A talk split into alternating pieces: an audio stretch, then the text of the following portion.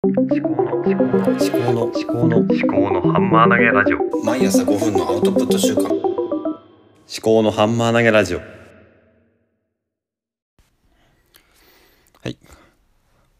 肩書き考え中の立宮紀子です。こちらは物事を自分の頭で噛み砕いて発信するというテーマでお送りしております。今日はアウトプットの3球目攻撃の第2回でございます。えーこちらについて話しながら考えていきます。どうぞお付き合いください。で、前回はのアウトプットの3球目攻撃の、まあ、2球目までですね。えーまあこの3球目攻撃っていうのはよく卓球とかで使われる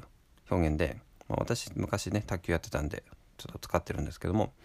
まず1球目こちらから、えーサーブを打つんですねでそれがアウトプットで言えばあの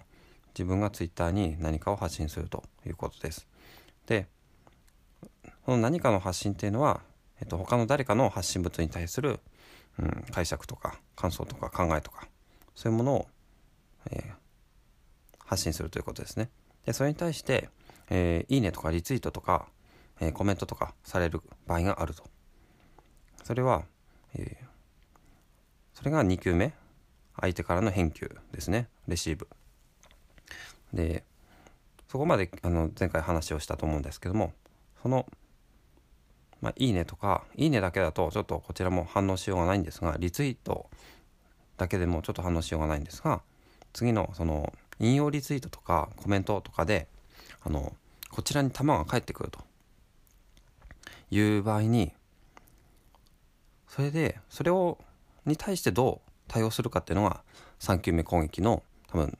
醍醐味というか考えるべきポイントだと思います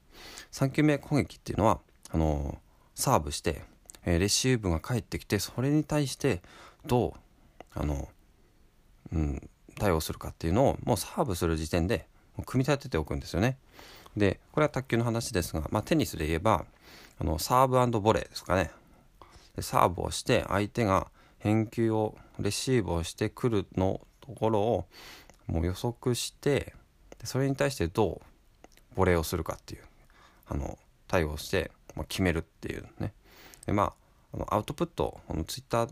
のアウトプットとかは別にそういう試合とかスポーツではないんですけどもそうやってあの相手からの返球に対してどう対応するかっていうのを、まあ、考えていくっていうのももしかすると、まあ、ただアウトプットするだけよりも、うん、アウトプットの質とか効果が上がってくるのかなって考えていたんですよ。じゃあまあ時々まあ私のツイッターでちょっと実際にアットツイートされたものを見ていきたいと思うんですけども最近ですと、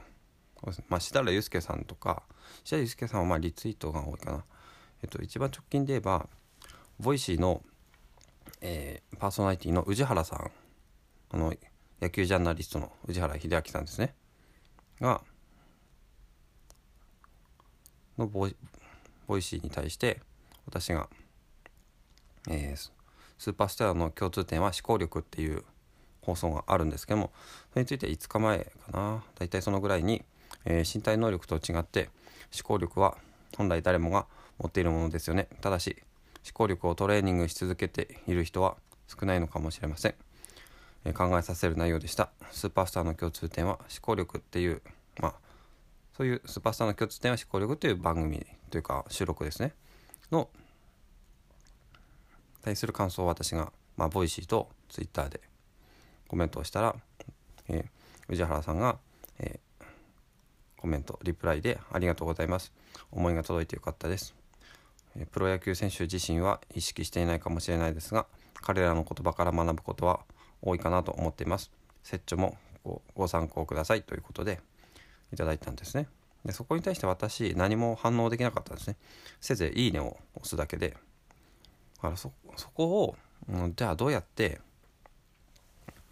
それに対してうんもうひとひねり反応していくっていうことができれば、まあ、3球目からまたさらに4球目5球目と、まあ、ラリーが続いていくようになるのかと思うんですよね。